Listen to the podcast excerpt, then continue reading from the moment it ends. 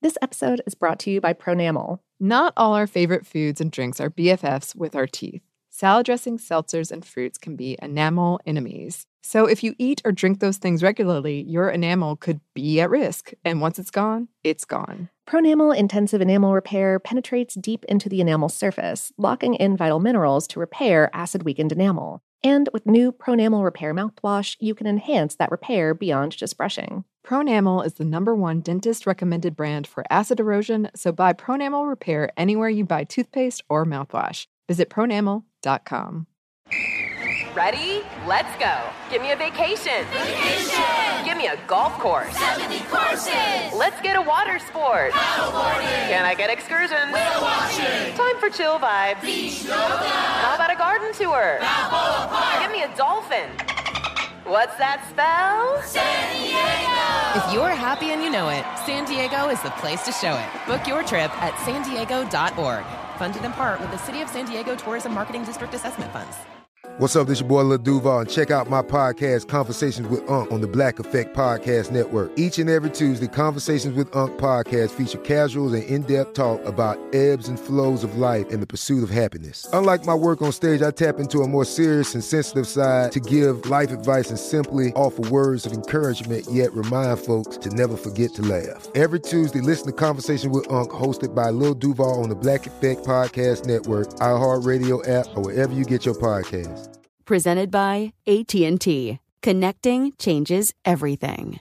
Me! Focus Features presents Back to Black. I want people to hear my voice and just forget their troubles. Experience the music and her story. Know this. I ain't no Spice Girl. Like never before. That's my daughter. That's my Amy. On the big screen.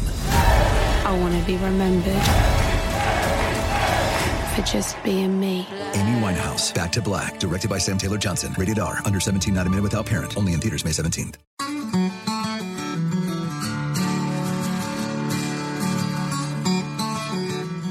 Hello and welcome to Savor. I'm Annie Reese. And I'm Lauren Vogelbaum, and we have a bonus episode for you today. Yes. It is an interview, um, which we talked about and you heard a little bit of in our Scotch episode. We got to go over to American Spirit Works, a local Atlanta distillery, and talk to some of the team over there. Yeah, we talked to the head distiller, Justin Manglitz, and mysterious person who works there, I think in marketing, Chad Ralston. he was never quite upfront, but I think it's marketing. Yeah, I, Yeah. I think that's very fitting for someone in marketing. Oh, Oh, hate mail. oh no! Please don't do that. Oh no, that would be very sad. No, I I uh, enjoyed some scotch on on the New Year's Day. Yeah? uh, I guess that's a new tradition I've adopted thanks to this show. So um, Oh, yeah, That's lovely. yeah. I still haven't. No one's entered my apartment yet. Lauren's like, what are you talking about? Supposedly, the first person that crosses your threshold of your door in the Oh. new year influences the rest of your year. Oh, okay. I think it was my cat. Does that count? What kind of what co- color fur? Which cat was it? Gray cat. Okay, that's good. Apparently, a redhead is the worst that could happen to you. Oh, right. But my Oh, best man. friend has red hair, so. Oh. I know decisions, decisions.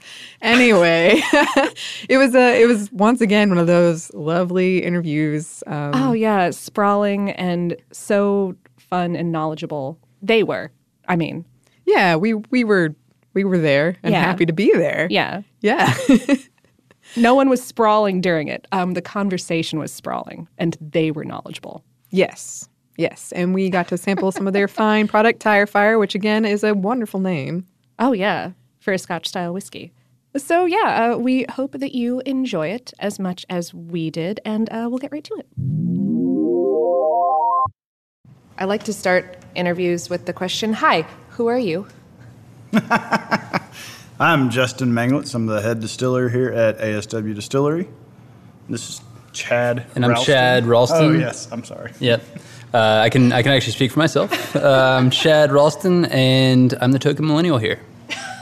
Technically, I'm also a millennial. I was born in 1981. He doesn't act like it though. I don't act like it apparently. Oh, we're that in between generation. It's okay. Yeah. So, what you guys were bottling today is a peated whiskey. Um, can we start with some basics like what is we know what whiskey is, but what's like like well, what is peat and what is malt? Absolutely. So, really, starting with malt is the easiest place to, to begin from. So, malt can be really any type of grain, but in this case, barley, that has been germinated by soaking it in warm water and letting it sit so that it sprouts, just like you would start a seed at home in your garden. Um, and in that process, in the, the sprouting process, the complex starches in the grain simplify and the bonds break and they become simple starches. And the process creates a diastatic enzymes in the grain, which are capable of converting those starches into sugar if heated up to the right temperature for the right amount of time. So, when you sprout that barley to malt it, or sprout anything to malt it, in order to make it shelf stable so that it can be stored for a period of time and used by brewery or distillery or whatever, you have to dry it out. Historically, that was obviously not done with uh, natural gas. So, in different places, they use different things. Wood would have been very common. Um, Lasers. what, lasers? No. Uh, in Taiwan. yes. that's what that's what makes Kavalan different. right, right. Um, so, in Ireland, where it was forested, originally forested, they used wood traditionally. Scotland, even before the English cut down all the trees that were there, didn't have a lot of trees. They mainly used peat, which is essentially petrified mud from a bog. And when you burn that to create heat, obviously it's also creating smoke, and that in the process of using the heat to dry the barley, that smoke infiltrates the husk material of the barley and gives it the peaty, smoky flavor. Uh, historically, because most malt was kilned, dried with wood, was, was something that smoked. A lot of beers, four, five hundred, a thousand years ago, would have been smoky. Uh, whiskey didn't quite exist yet a thousand years ago. It was on the edge. So, smoke was a very common and I guess essential element of beverage alcohol for a lot of the history of beverage alcohol, especially grain based beverage alcohol. Um, so that's basically where, where the peat comes in. And, and this, the, the different levels of smokiness in the malt are governed by the amount of peat, the type of peat that are used to smoke the grain. So, what I'm using for the tire fire is a heavy peated malt, which is 45 ppm creosols. Creosols are basically the smoke molecule, smoke element, which is on the very high side of peat. So that would mimic, say, an Islay whiskey like Laphroaig or Lagavulin or Ardbeg, which is my favorite Islay whiskey. The Highland, and, and those whiskeys are traditionally made largely or, or completely from peated malt. Whereas in the Highland region and to some degree in Speyside uh, region of Scotland, they're using either lower phenol, lower ppm uh, malts, or just a mixture of peated barley and unpeated barley to have a somewhat more subtle smoke quality, which I also enjoy largely. I think Chad does as well. I do. Uh, so much so that my wife and I spent our honeymoon in Islay drinking cask strength Lagavulin, cask strength Laphroaig, cask strength Ardbeg at 9:30 a.m., which really sets the tone for the day. Uh, but today, this very day that we were bottling Tire Fire is our three-year anniversary. So it's kind of kind of fitting. We'll be definitely opening and drinking a majority of that bottle tonight. well, we'll find out if it gives you a headache. That's right. Very quickly now. When we opened ASW Distillery, as, as a whiskey maker, I'll do like to experiment and make different things. And both Chad or Chad and Jim and Charlie are all big fans of Islay whiskeys um, with of peaty malts. I like the smoke creosols. I like the peat creosols. I'm not a huge fan of the Band Aid and rubber creosols portions. Um, so when I started thinking about doing the Tire Fire project, we were in a meeting and I said, if we were talking about some new products, And I said, if I could make us a whiskey that tasted like straight up poison, should I do it? And the agreement was definitely, should definitely do that. Um, and then and I just kind of ran with it. And um, this this malt, like I was saying, it's more or less specially brought in for me. Not many people are using the heavy peated malt. Um, I do, however, cut it in a way when I distill it to pull out some of the most of the more rubbery compounds because I don't personally like them, and some people love them. I don't care for them, so I I'm able to remove those towards the beginning of the the run to get a very smoky, very peaty whiskey that doesn't have some of the phenols that turn people off. So hopefully make it while super smoky a little bit more approachable to a wider array of people at the same time. And the tire fire was just, I, I have to have something to write on the barrels when I make these whiskeys so I know what they are. And I had started calling it tire fire. And so I started writing on the barrels. And eventually, Chad was just like, it, let's call it tire fire. Bleep it, call it tire fire. uh, and really, and, and Chad makes all the labels that we do in house for all these things. And that really has enabled uh, me to do the experimentation because if we were paying twenty thousand dollars to a you know designer and a brander to come up with these things, uh, we couldn't do that. So because he's willing was willing to do this more, he's, he's running out of time now. But that's really enabled us to to have cool, interesting things come out to kind of really um, prove our mettle and and hit a lot of the different whiskey styles. Yeah, so whiskey whiskey is is kind of strange. It's v- still very segmented. Like there are, we still get people coming in that say, "Oh, I only like bourbon," and there are plenty of people that say, "I only drink Islay heavy peated whiskeys." But nobody goes to a restaurant and they're like, "Ah, I only eat hamburgers.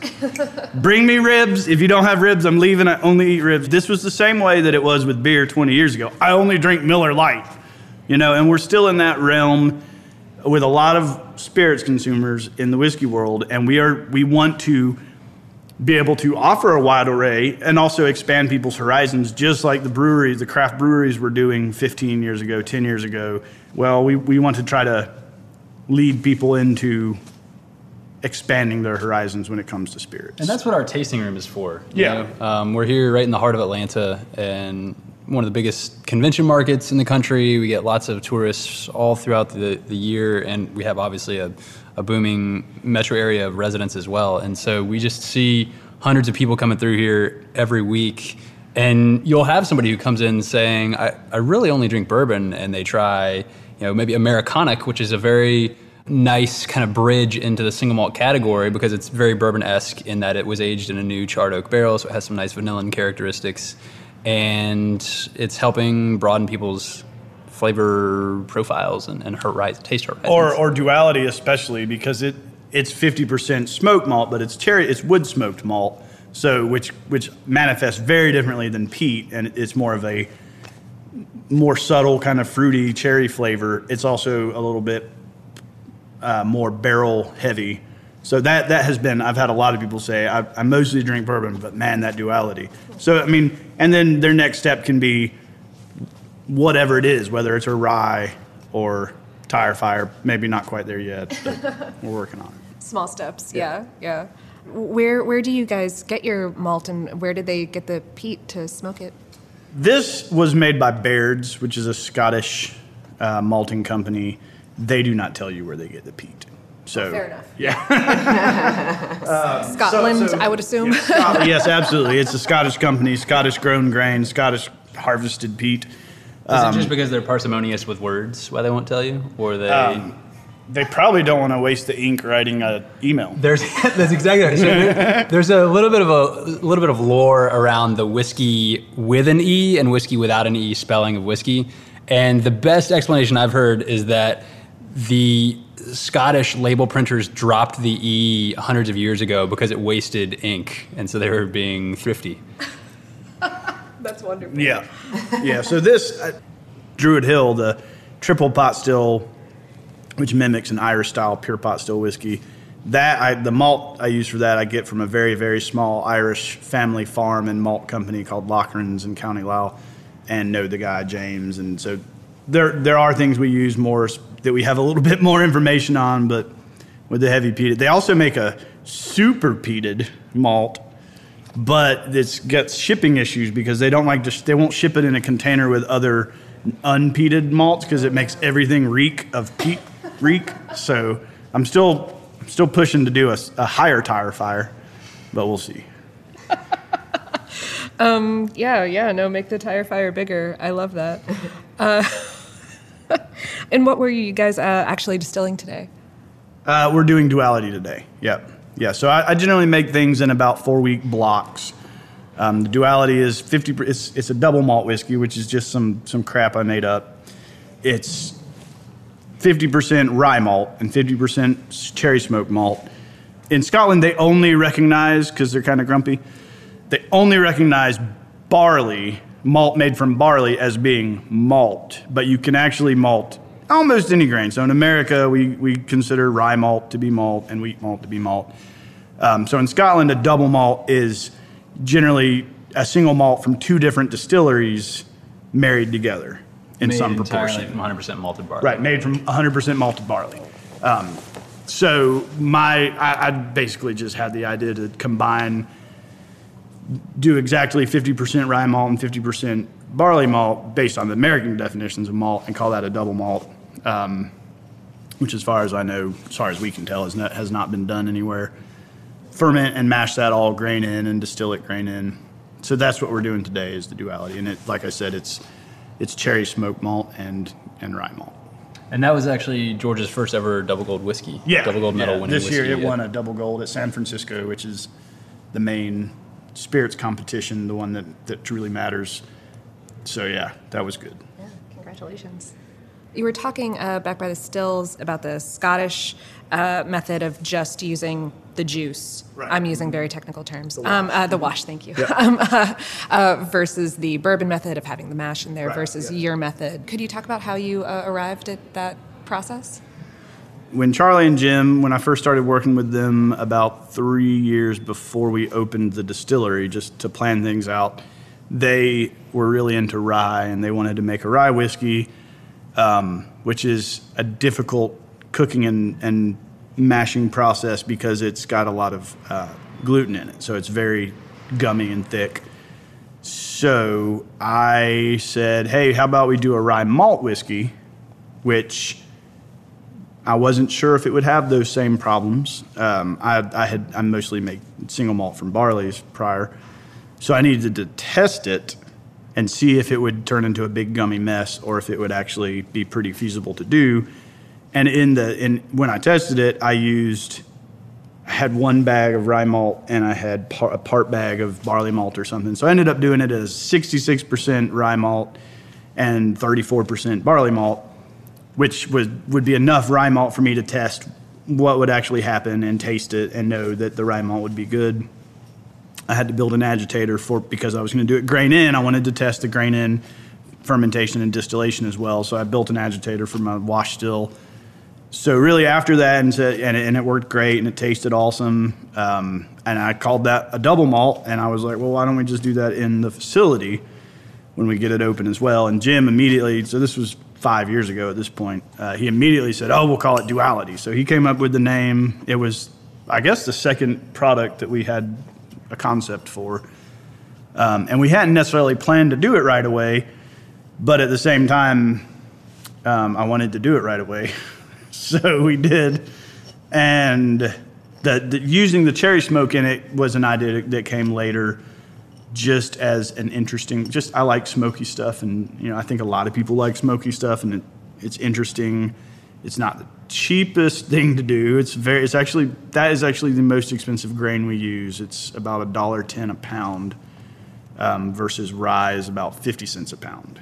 So it's more than twice as expensive as, as rye if we if we wanted to make stuff cheap we'd make everything out of corn and then you know whatever. It, that's not what we do so.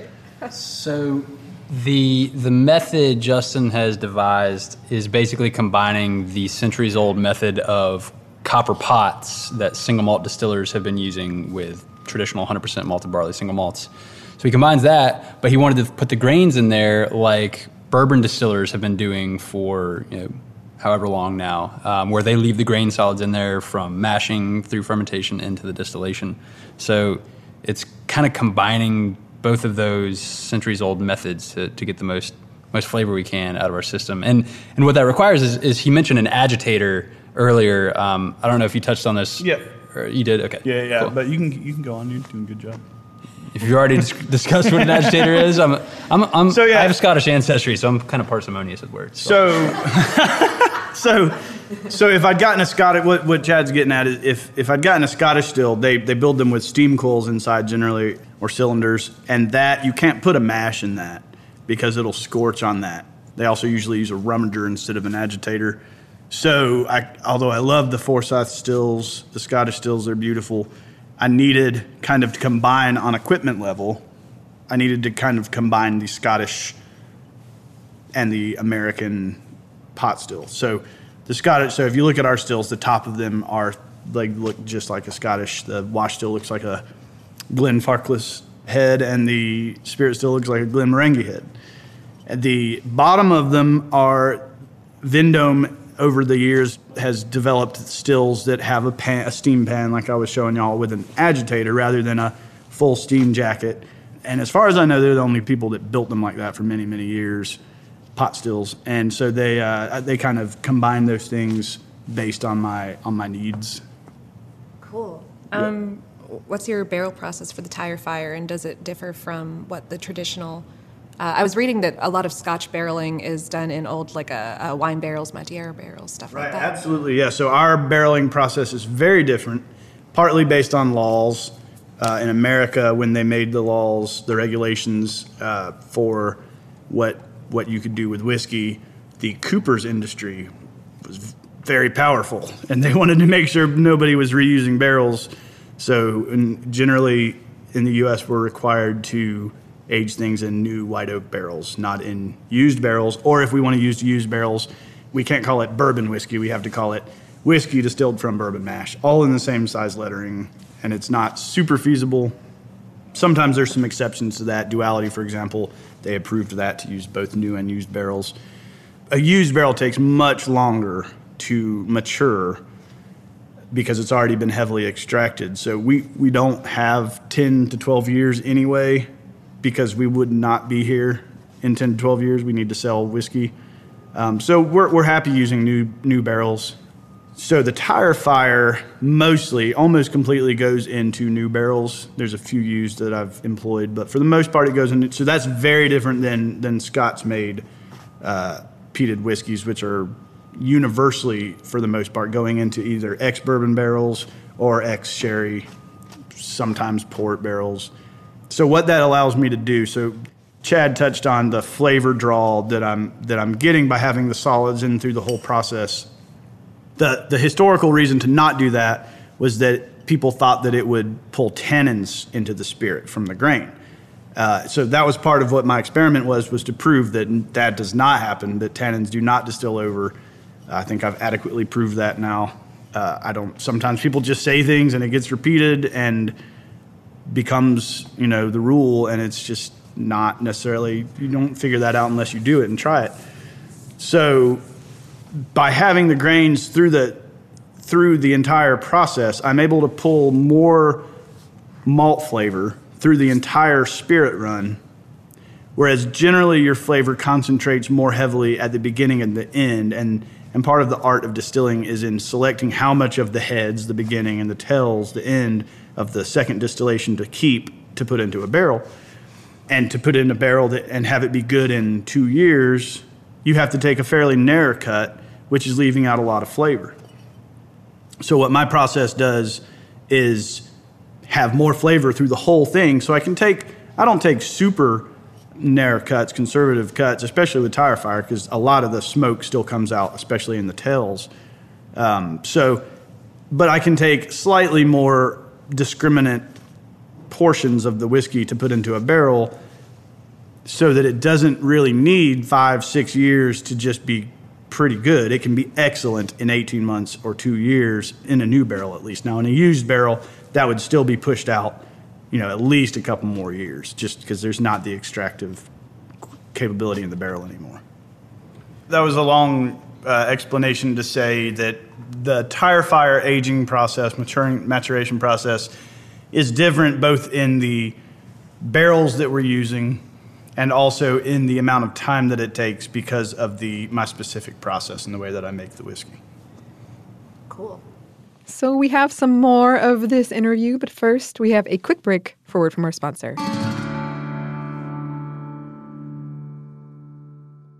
This episode is brought to you by Pronamel. Not all our favorite foods and drinks are BFFs with our teeth. Salad dressings, seltzers, and fruits can be enamel enemies. So if you eat or drink those things regularly, your enamel could be at risk. And once it's gone, it's gone. Pronamel Intensive Enamel Repair penetrates deep into the enamel surface, locking in vital minerals to repair acid weakened enamel. And with new Pronamel Repair mouthwash, you can enhance that repair beyond just brushing. Pronamel is the number one dentist recommended brand for acid erosion, so buy Pronamel Repair anywhere you buy toothpaste or mouthwash. Visit pronamel.com.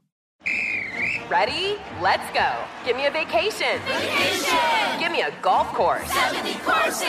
Let's get a water sport. Paddleboarding. Can I get excursions? Whale watching. Time for chill vibes. Beach yoga. How about a garden tour? Balboa Park. Give me a dolphin. What's that spell? San Diego. If you're happy and you know it, San Diego is the place to show it. Book your trip at san diego.org. Funded in part with the City of San Diego Tourism Marketing District Assessment Funds. Xfinity has free premium networks for everyone this month, no matter what kind of entertainment you love. Addicted to true crime? Catch killer cases and more spine-tingling shows on A&E Crime Central. Crave adventure? Explore Asian action movies on Hi-YAH. Searching for something extreme? Check out skating, snowboarding, and more on Fuel TV Plus, the global home of action sports. And find crowd-pleasing bops on iHeartRadio's Hit Nation playlist. There's new free shows and movies to love every week. Say free this week in your Xfinity voice remote.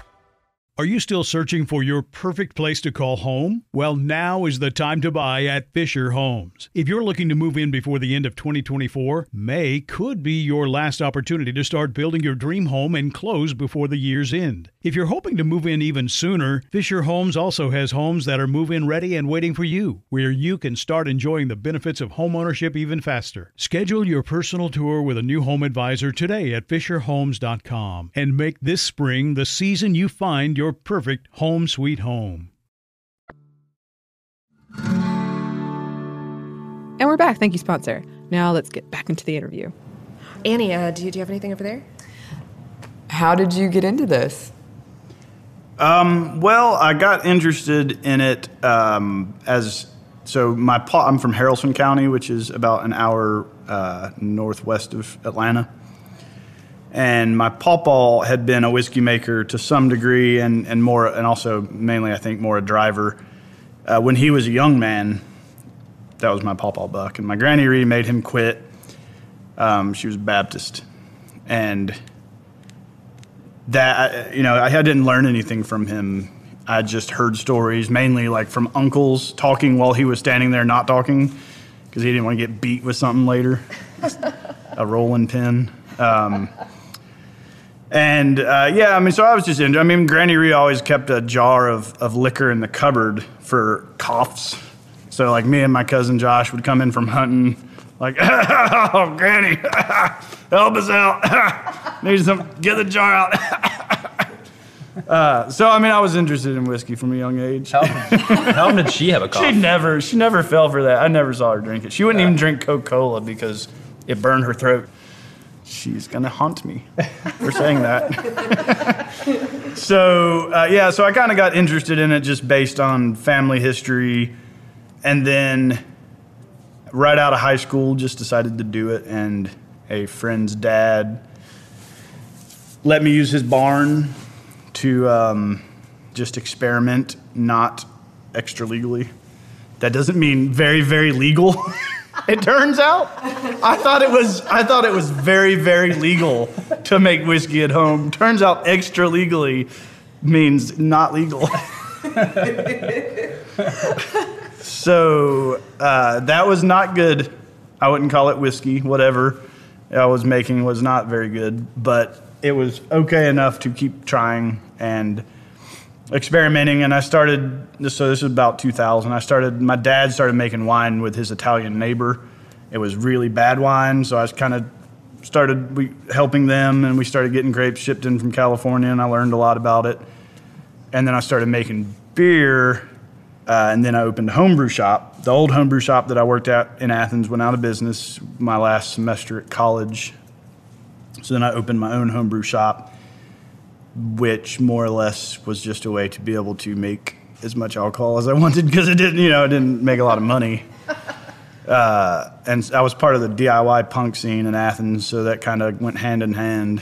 And then at some point, early, maybe 2004, 2003, when I started making all grain beer, not from extract, I realized that I was making the basis of the whiskeys that I like to drink. And at, at that point, I had come to like Scottish single malts.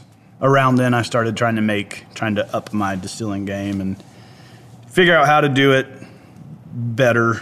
There's not, distilling's not like brewing where there's a codified and well known methodology.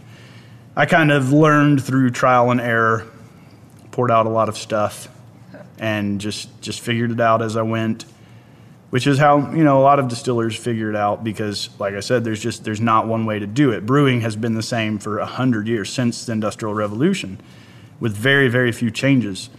And distilling is still basically an individual pursuit. Bourbon may be all made the same way for the most part in kentucky but it's it's very di- like if you learn how to make bourbon in kentucky you cannot go make whiskey in scotland or taiwan or japan or at ASW Distillery because that's not how we make. We don't. It's very. It's just a very different process, um, very different equipment. So, I basically taught myself how to how to do it, how to make good stuff, and started buying five gallon barrels and aging it. I never sold anything, or it wasn't. I wasn't that extra legal.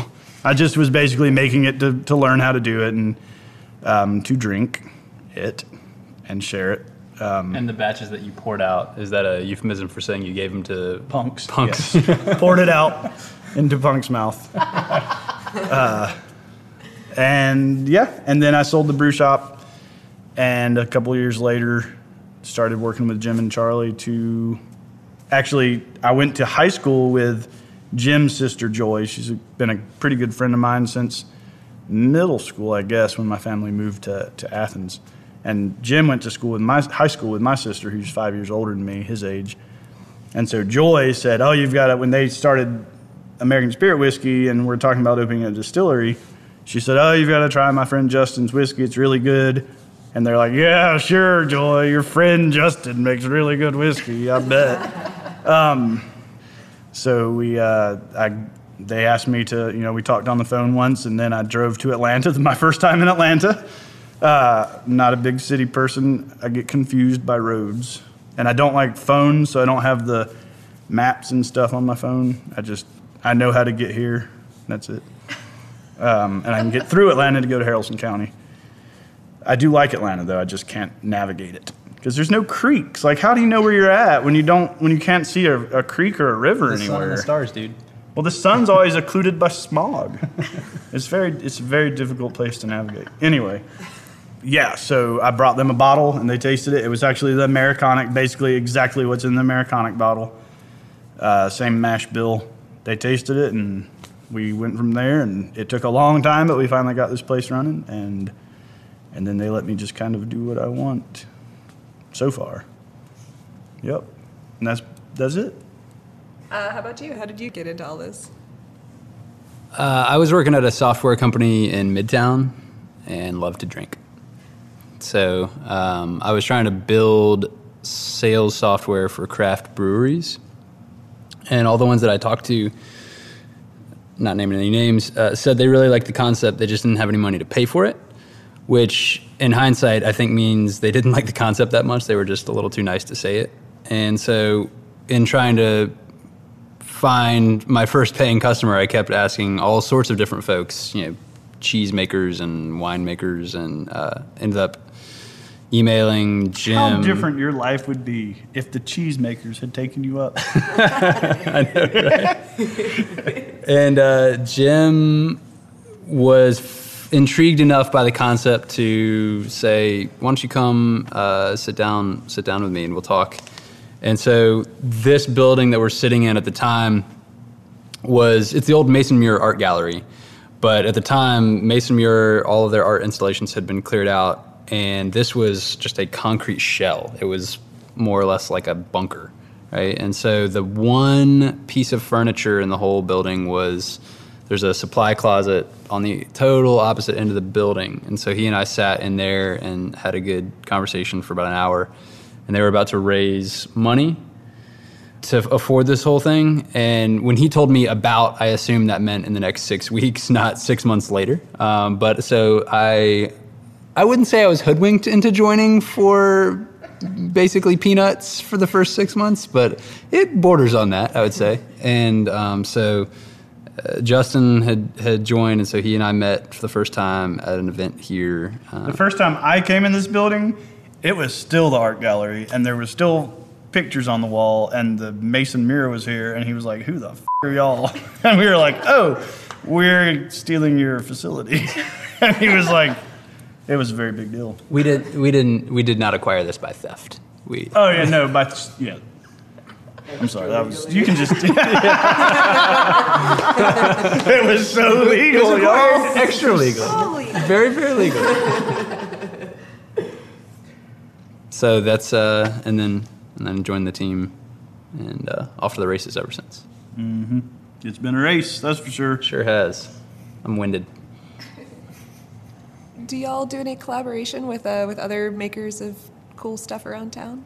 Yeah, I mean we have the Monday night whiskey that was a mash that that Peter and Adam made over or washed they made over there and fermented over there, then brought to me and I distilled it. So we're on our second.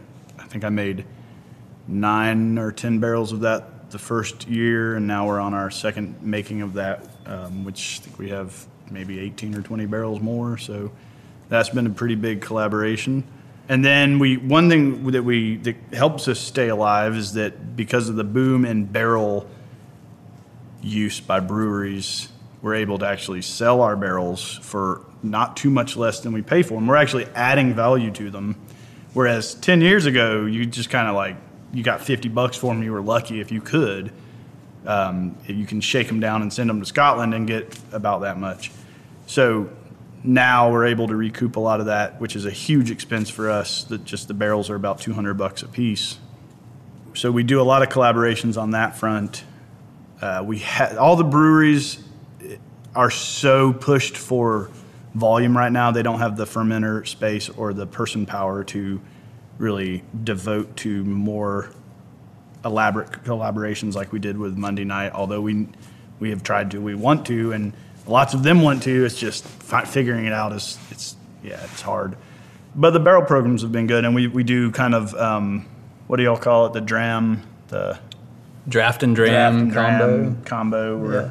we kind of pair a whiskey with a beer that mainly Chad or and Josh think would go well together. Um, Orpheus has done one. I think we're doing another somewhere. Yeah, we've got one down in South Georgia with Pretoria Fields, which Mhm. is uh, an old brewer from Russian River out in California. There's a pretty, what would you call it, uh, beer of lore called Pliny the Elder. Mhm. Um, so that's Russian River. One of their brewers has started a brewery in Albany, Georgia, of all places. Um, and so we, we've got a little draft and dram combo with them. Their, their brewery is called Pretoria Fields. We pair it with our Fiddler bourbon. We call it Fiddlin' in the Fields, is the, the combo. Yeah, and, and we have some other small projects in work, but uh, for the most part, we're kind of hunkered down, just trying to keep up with demand. So just we're kind of in the same boat as the as the breweries. We've tried to work with a winery to try to do some wine finished whiskeys, but haven't quite made that happen yet. But yeah, we're looking looking to do some more collaborations. And, and and Chad, like I said, his job is not making labels. It was not part of his actual uh, purview. So we're all pretty pushed for what we can get done. But we got to do some more collaborations, and we know that. Word to the wise for any listeners if you don't know how to make labels, don't try to teach yourself. It's, it's really, really miserable. The payoff's been pretty huge, though. takes hundreds of hours. Don't do it. There is even more interview for you, but first, there's one more quick break for a word from our sponsor. This episode is brought to you by Pronamel. Not all our favorite foods and drinks are BFFs with our teeth. Salad dressings, seltzers, and fruits can be enamel enemies. So if you eat or drink those things regularly, your enamel could be at risk. And once it's gone, it's gone. Pronamel Intensive Enamel Repair penetrates deep into the enamel surface, locking in vital minerals to repair acid weakened enamel. And with new Pronamel Repair mouthwash, you can enhance that repair beyond just brushing. Pronamel is the number one dentist recommended brand for acid erosion, so buy Pronamel Repair anywhere you buy toothpaste or mouthwash. Visit pronamel.com. Let's hit it. Give me a vacation. Vacation. Give me a wave. Surfing. Give me a city tour. The trolley. Give me animals. The zoo. Give me some sea life. Give me museums. Balboa Park. Give me a woo. Roller coaster. What's that spell? San Diego. If you're happy and you know it, San Diego is the place to show it. Book your family vacation at san diego.org. Funded in part with the City of San Diego Tourism Marketing District Assessment Funds.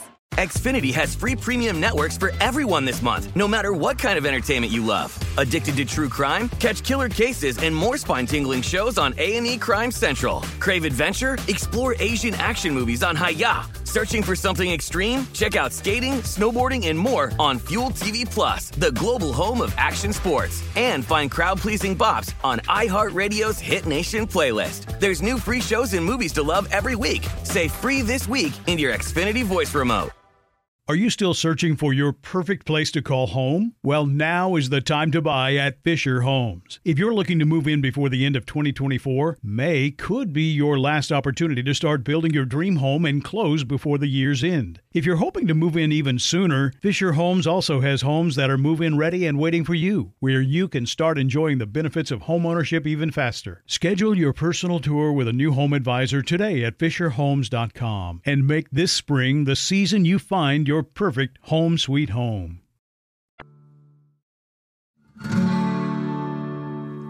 And we're back. Thank you, sponsor. And back to the interview. How much are you guys producing? How much did you start producing versus? Uh... So we started production here. I was making two mashes a week in one day, and then distilling that in two days uh, over the course of two days. So we were making uh, four barrels a week for the first year, and then we doubled that. We added some fermenters, and then and Drake, my friend who who started brewing at my brew shop that I had, and then went on to work at Stone out west and all some other breweries. Uh, he came on board in January so that we could. He can he makes four mashes a week, and I distill four mashes a week. So now we're up to eight barrels, which is about 400 barrels a year, and that is close to full production. That might not sound like a lot, but there are about 300 or so bottles per barrel. So that's, that's a, Yeah, it's a boatload yeah. of bottles. It, we're the largest distillery in Georgia, but you know, a big a big factory in Kentucky is making 300 barrels in a week. So we're still it's we're very small comparatively. Why did the the distillery set up in, in Georgia and Atlanta specifically? Um, well, Jim and Charlie both live in Atlanta and love Atlanta. Atlanta is awesome, has a great spirits culture, cocktail culture, uh, and and other parts of Georgia do as well. Uh, it had it has not been served by a local whiskey distillery yet until us. So I, I mean, I, I think it was more because they are Atlantans, as is Chad, than anything else. I mean, it's just their it's their town, yeah, and they love it, and I mean, we all love it. But it doesn't hurt that there was not someone else doing it already. Uh, yeah, like in Nashville's got three, two or three, and it's smaller than Atlanta, and there was no whiskey distillery here, so someone was going to do it. Uh, we just did it and did it really well. One more process question. How do you pick out your, your grains and your yeasts for the different things that you do? Do you use the same yeast for everything? Or? Uh, I, we use a couple different yeasts. We use a I, I use a distiller's active dry yeast, which is a very basic yeast for some things, um, and then I use a whiskey yeast, which is basically bourbon yeast for some things, and some things have both. Duality and Resurgence both actually use both yeasts. Um, just I found that the, it to be more complex.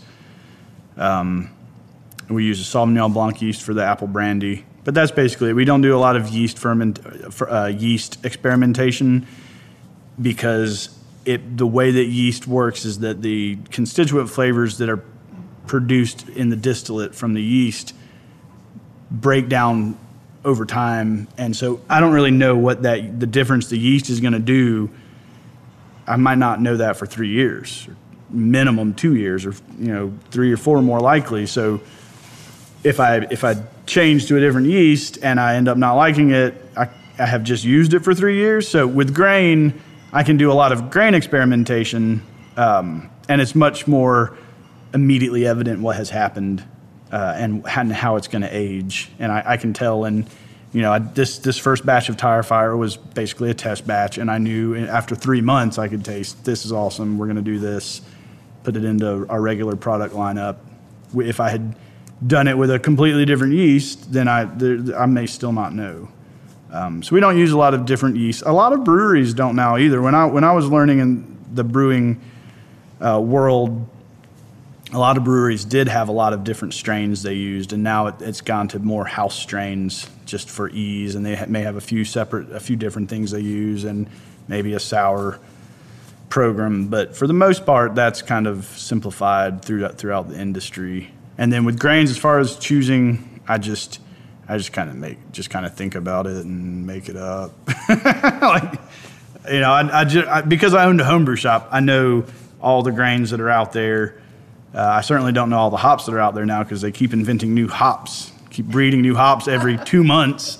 But uh, for for grains, it, I've I've spent 15 years with them, and I know what they all do in beer and whiskey both. So, you know, I basically just figure out what I want to do in my mind and then do it. yeah. You know, you still have to test it, and we do all all our testing is in full. The the least I can make is three barrels, so I, I just I have to kind of be pretty sure it's going to be good before I do something. so far, I haven't messed up, except we did put a barrel of Resurgence. We moved into a sherry barrel, and that is not good. It's gross. It's terrible. yeah. So that will probably never be released. I keep putting it on our projection projected modeling. It's like, oh yeah, we'll release that next year, and People, then we taste it and we're like, no. Still not. No, People never. Ask us, you know, are you going to have something aged 25 years? I'm like, See that barrel right there? That'll sherry finish. hundred like, years. There's gonna be three bottles. yep. but the port, the Resurgence port finish came out great. So, yeah, we'll probably do that again. Anything you have on the horizon that you're excited about? Any new things, projects? Uh, so we have the Druid Hill, which is after many, many attempts at naming our Irish style, our pure pot still style whiskey. Uh, that is what was not taken, that we were not going to get sued for using. Uh, and I, I, love, I love the name anyway. But um, so we got that coming out in a couple weeks, and that will also be a permanent addition to the product line, although not for about 10 months because that, that was also a test batch. And that's made from 30% unmalted barley in the pure pot still style. So in Ireland, the English made a tax 200 years ago or so on malt. So the Irish were like, well, let's see how much unmalted barley we can use and still make good whiskey. And it turns out it's about 30%. Um, so I used, so they started doing that, and I started, and so I used 30% unmalted barley and then 70% from the Loughran's um, small family farm and maltster I was telling you about. And James will actually be here at the release of that here in a couple weeks. Uh, and that's also triple distilled, which is very cool and a lot of extra work. but it says triple distilled on it. yep. And let's see what else. We have another. Uh, so, Americonic is a series of single malts, and we have another of those coming out sometime, probably November. And then that's, think that's about it for this year. And then next year we have our, our pure pot still bourbon coming out in April or so and probably some others and some other single malts as well. When you're calling these places that do these uh, specialty malts and grains and stuff, have, have you ever had anyone go like, "Yeah, sure, I'll ship that to you. Wait, you're in you're in where?" yeah, I think so. I'm the probably not explicitly, but imply. Yeah, we're I'm actually the largest distillery customer for Country Malt, which is the main malt supplier east of the Mississippi because not very many places are making malt whiskeys. They're mostly east of the Mississippi making bourbons for the most part.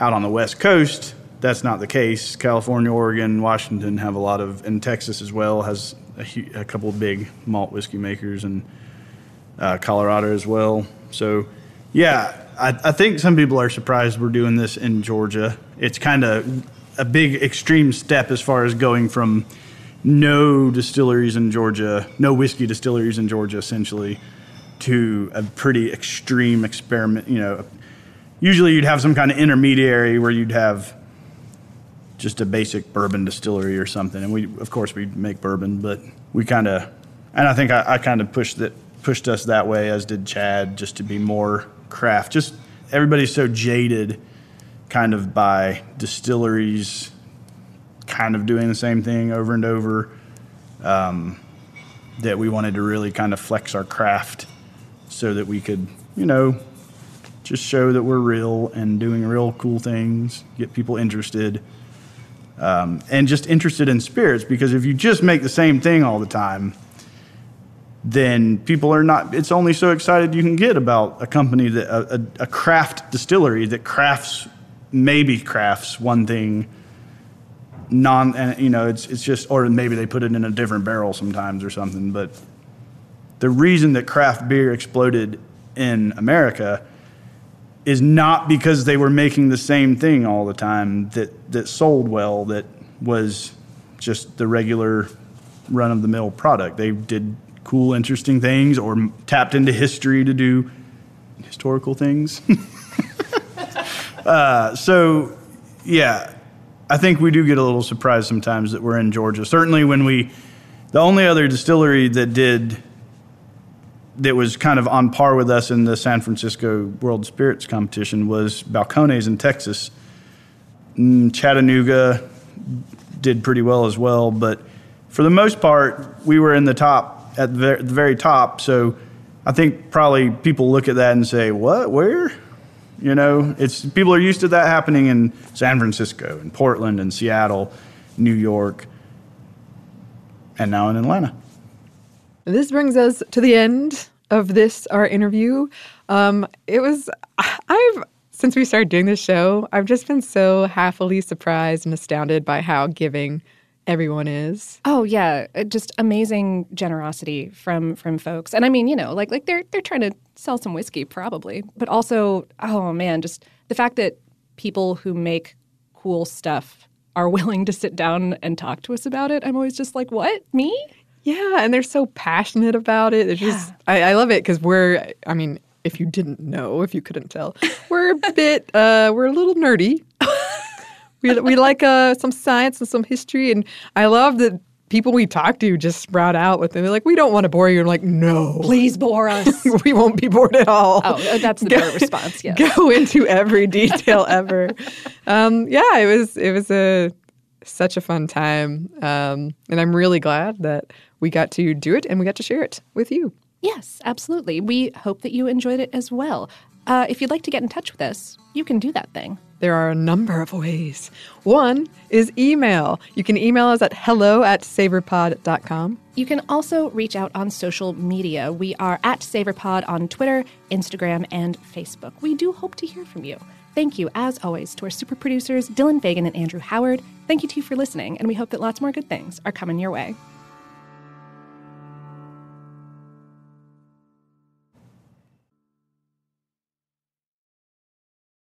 This episode is brought to you by Pronamel. Not all our favorite foods and drinks are BFFs with our teeth. Salad dressings, seltzers, and fruits can be enamel enemies. So if you eat or drink those things regularly, your enamel could be at risk. And once it's gone, it's gone. Pronamel Intensive Enamel Repair penetrates deep into the enamel surface, locking in vital minerals to repair acid weakened enamel. And with new Pronamel Repair mouthwash, you can enhance that repair beyond just brushing. Pronamel is the number one dentist recommended brand for acid erosion, so buy Pronamel Repair anywhere you buy toothpaste or mouthwash. Visit pronamel.com. Ready? Let's go. Give me a vacation. Vacation. Give me a golf course. 70 courses. Let's get a water sport. Paddleboarding. Can I get excursions? Whale watching. Time for chill vibes. Beach yoga. How about a garden tour? Balboa Park. Give me a dolphin. What's that spell? San Diego! If you're happy and you know it, San Diego is the place to show it. Book your trip at san Funded in part with the City of San Diego Tourism Marketing District Assessment Funds. Xfinity has free premium networks for everyone this month, no matter what kind of entertainment you love. Addicted to true crime? Catch killer cases and more spine-tingling shows on A&E Crime Central. Crave adventure? Explore Asian action movies on Hi-YAH. Searching for something extreme? Check out skating, snowboarding, and more on Fuel TV Plus, the global home of action sports. And find crowd-pleasing bops on iHeartRadio's Hit Nation playlist. There's new free shows and movies to love every week. Say free this week in your Xfinity voice remote. Are you still searching for your perfect place to call home? Well, now is the time to buy at Fisher Homes. If you're looking to move in before the end of 2024, May could be your last opportunity to start building your dream home and close before the year's end. If you're hoping to move in even sooner, Fisher Homes also has homes that are move in ready and waiting for you, where you can start enjoying the benefits of homeownership even faster. Schedule your personal tour with a new home advisor today at FisherHomes.com and make this spring the season you find your perfect home sweet home.